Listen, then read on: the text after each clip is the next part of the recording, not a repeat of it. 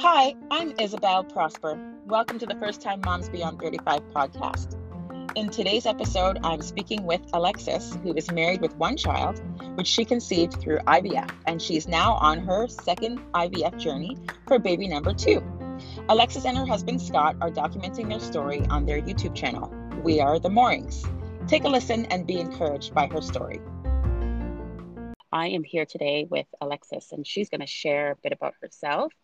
Um, she's on the IVF journey number two, and she's also uh, sharing her story, her whole journey on her YouTube channel, We Are the Moorings. So you'll want to check that out. Um, Alexis, hello. Thanks for being here with us. How are you? I'm doing good. How are you? It's nice to be here. Excellent. Excellent. Thank you. Um, so before we get into your journey, can you share just a little about you? Sure. I'm 45 years old. I became a first time mom at 42 when I conceived via IVF my first daughter. And now here we are trying for number two at 45. Uh, my awesome. husband, my husband and I have been married for uh, 15 years now, and it was a bit of an interesting story because initially I didn't want to have any children, um, mm-hmm. and now we are 15 years later with a two-year-old. Something that led you to want to have a child now?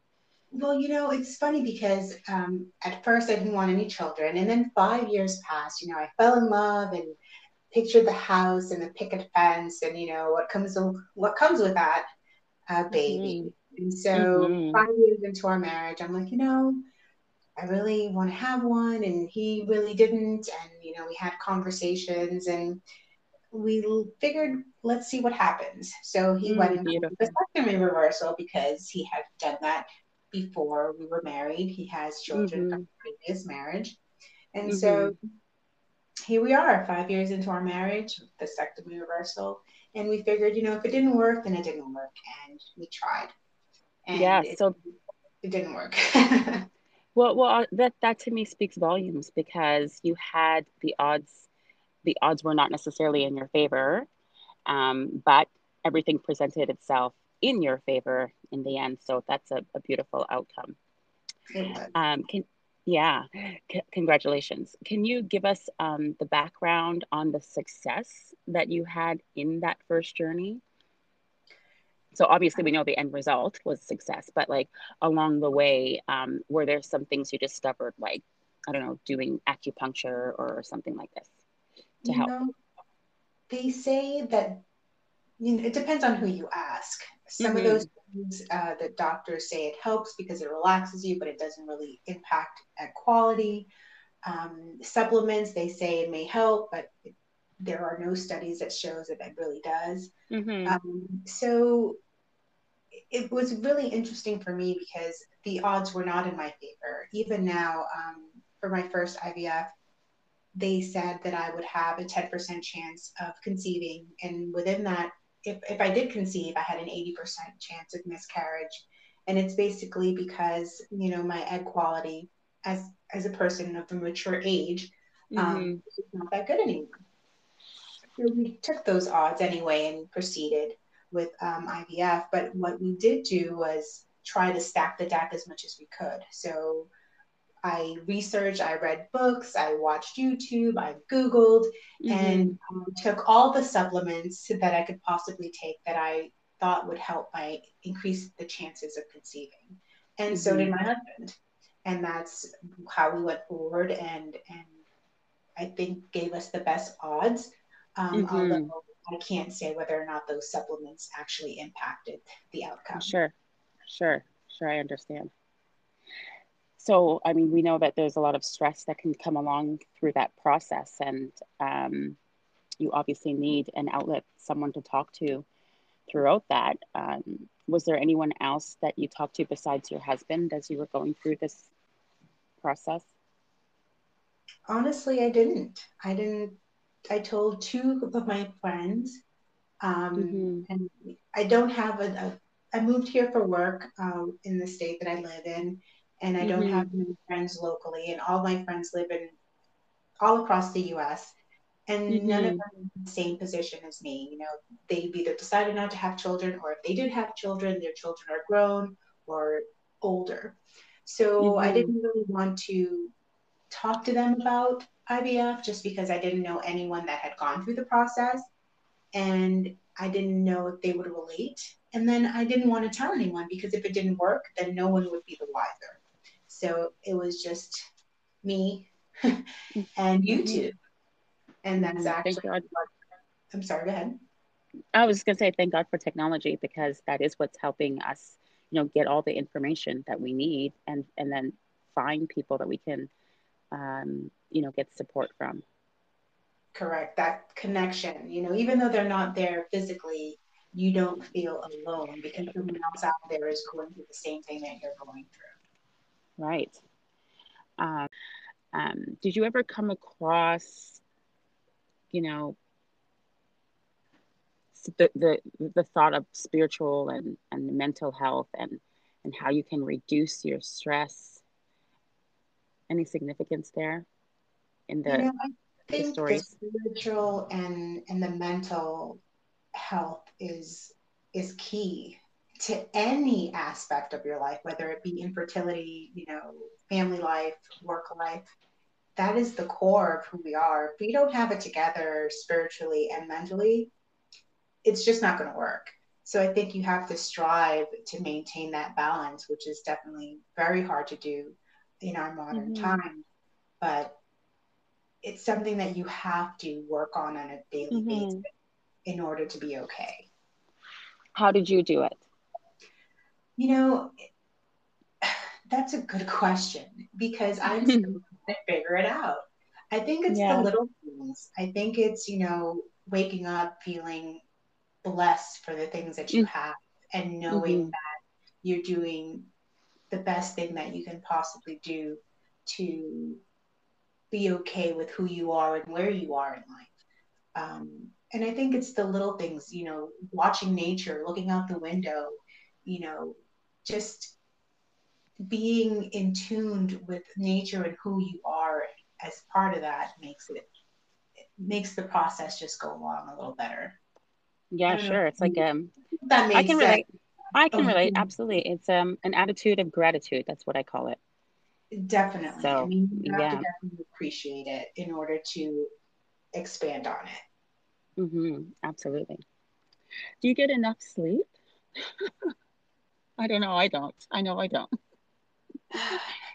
Sleep is very elusive in this household, but it's getting better. You know. I think before I, I started IVF, I know that in order to be healthy, you have to have a certain amount of sleep. Mm-hmm. And I've also realized that now that I'm older, I'm 45 years old. I'm tired. I'm mm-hmm. tired. And having yep. a newborn and a toddler just adds to that. It contributes to that tremendously. But mm-hmm. it gets better. And I think also you have to work on it. It's something you have to work on, um, it, which means putting all the other things aside in order for you to get to bed early enough so that you can actually be a good functioning human being the next morning. And yeah, I think it's part of that whole spiritual thing and whole mental state. It, it goes along with that. If you're not giving yourself what you need just in the basis of of feeling good, mm-hmm. then all the other things are going to fall off the wagon. Mm-hmm. So it's definitely important for for you to focus on that and make it a priority to get to better. Sure. It, me. It's something that I'm still struggling with, and it's gotten a little bit better because my daughter did not start sleeping through the night until a month before she turned two. So, and that was just maybe three months ago. so mm. it's definitely a new concept. And I realized sure. with that shift in her sleeping more uh, or sleeping through the night completely, that mm-hmm. you know I was trying to scramble to get things done. Oh, I have the time. Let me do it now and get it done before going to bed. And then I looked at the time and it was eleven o'clock, and that didn't yeah. help me. So I've had mm-hmm. to learn to kind of put some of those things aside to focus and prioritize sleep in order so that I could I feel better and feel whole enough to interact and be present with my daughter, which is the primary goal. Yeah, that's good. Um, motherhood that definitely equals strength. Um, the amount that goes into this motherhood role is is is endless. So for anyone that can get at least six hours of sleep, um, I think it's it's remarkable. Um, so that's good. As a, a mother in your 40s with a baby and with plans to have a second, uh, can you tell me what are some of the frustrations that you have with motherhood? Because I know for me, uh, there's a lot of things that I didn't expect would go along with motherhood. I thought it would be super easy. And in fact, in, you know, I can look back and say in doing this in the 20s and 30s is definitely a lot easier for different reasons. And then there are some reasons why it's it's better in the 40s. So I'm not saying one's better or than the other, but it's just a different experience. I, I just know that being a mother at any age is is, is exhausting. Um, can you tell me some of the frustrations that you that you may have right now? Actually, the only frustration I've had, I knew it was going to be hard. I knew mm-hmm. it was going to be hard. Mm-hmm. Um, but the only frustration that I really have with motherhood is not finding the time for me. You know, as yes, women, yes. everybody in front of us, and yes. you know, you have the baby, and obviously that's a huge chunk of your time and energy. But then you have your partner and your yes. dog and the house mm-hmm. and all these mm-hmm. other things that come into play. and then by the end of the day, you're spent and there's no time for you.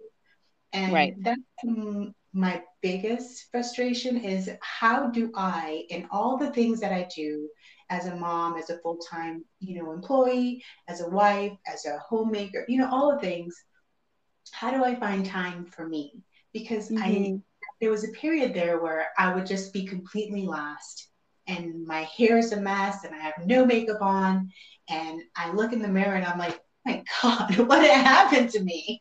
And mm-hmm. I was so tired that it didn't matter. I, I don't care. But yeah. deep down inside, yeah. you do. You really mm-hmm. do care because it's like a part of you that used to be there is gone. Yeah. And that the frustrating part is how do I, knowing all the things that I know now, how do I factor in that time for me, whether it be 10, mm-hmm. 15 minutes, what to do. And mm-hmm. I'm so mm-hmm. frustrated with it, honestly, because I'm not sure how to get there. I'm getting yeah. better. You know, I'm getting better because I I'm doing little things here and there, you know, mm-hmm. me time. Um, but it's not where it needs to be, and I'm it's mm-hmm. still progress. And I'm not yeah. sure how it's going to work when I add another child to the mix. Mm-hmm. So that's you, another. Yeah, I, I, I'm, I feel you. I'm with you on that exactly. And for me, I think the solution is going to be um, getting help because I, like you and your husband, we, my, my husband and I, we don't have any relatives or anybody that we can lean on for, for help around the home. So, um, I, and we're getting through this COVID period now. We're almost, I think we're getting close to sort of the end of it. Um, so we're at that space now where we're like, okay, it's, it's probably time to bring some help at home. And, and I think that's going to help me get a little bit of me time that I can schedule. we'll see. Mm-hmm. fuck with that. You know, it's a little hard because my husband does a lot of work overseas. So when he's mm. he's not home. Mm-hmm. And so I mm-hmm. do a lot of solo parenting, which is fine. I, I'm okay with that. Um, but it does take away from that because I don't have that built-in partner here. Like mm-hmm. right now, mm-hmm. I'm back for another two months. So I'm home alone with the baby and it's all me all the time. Yes, and I understand that is a bit hard sometimes just yep. to to deal with because you don't have yep. the time for yourself either. Uh, I yeah, I, I I can relate with you on that too, Alexis. The first year of my um, daughter's life, my husband was traveling probably seventy five percent of the time, and I was scared. Like you and I can get into a separate conversation on this. I was so scared to be alone with my daughter, and and and and I and I had to. Like that's just I had to. There was no way around it. But um, I know it, it's hard. It's hard. Um, before we let you go, let's get into one last question if you've got time. Um, is there anything that you think every first time mom beyond 35 needs to know? Whether she has the child, if she's trying to conceive or she has a child now, any tip that she she should know? Give yourself grace. Mm, that's good. We're not, we're not perfect. Our parents weren't mm-hmm. perfect. Our families mm-hmm. aren't perfect. No one's perfect. Mm-hmm. And as women and as new moms, we want to mm-hmm. fit into that mold of the perfect mm-hmm. mom. And there is no such thing. And mm-hmm. so I think if we just do the best that we can with what we have and be okay with that, knowing that this season of life is just that a season, yeah. then all the other things that are less of a priority will fall to the bottom, and what is the priority will rise to the top. And that is what's most important. So I guess just shifting the mindset to, mm-hmm. to value what's really important during this time. So maybe the laundry isn't, you know, the first thing on the to-dos list and maybe an extra snuggle is what's needed for the day. Oh nice. Yeah. And, and that's and that's okay. Even mm-hmm. though you're snuggling while you're looking at that pile of laundry that's been haunting you for the last two days, but it's it's okay because pretty soon you're gonna have all the time in the world to do the yeah, laundry. That's true. That's true. yeah, yeah. So give yourself grace it'll yeah. all be okay. Yeah, and that's good. It's just part of the process. Great. Thank you for that. Now, everyone, uh, we do want you to know how you can connect with Alexis. She's got a an Instagram and um, a Facebook. Can you share with us, or sorry, YouTube channel? Share with us your handle. Sure. On both of those, uh, we are at We Are the Mornings so on Instagram, it's just that at We Are the Mornings, and so is our YouTube channel. Now we're Perfect. fairly young, we're still getting started, but we did want to document our experience uh, trying to conceive as an older parent um, through the IVF process. And then you get to come along into our daily lives as well. Yeah, that's good. I'll post that in the liner notes as well, so you can look out for that, everyone. Okay, thanks for being here with us today, Alexis. Um, we are Moms Beyond 35 and we are doing it. So, more power and more grace to you. Thanks a lot, Alexis. Have a great day. Thank you. Thanks for having You're me. You're welcome. Thanks for being here. Bye. I hope this helps someone today. You can find out more about Alexis on her Instagram page at We Are the Moorings. Please also check out my Instagram at First Time Moms Beyond 35. Thank you for listening and all your support.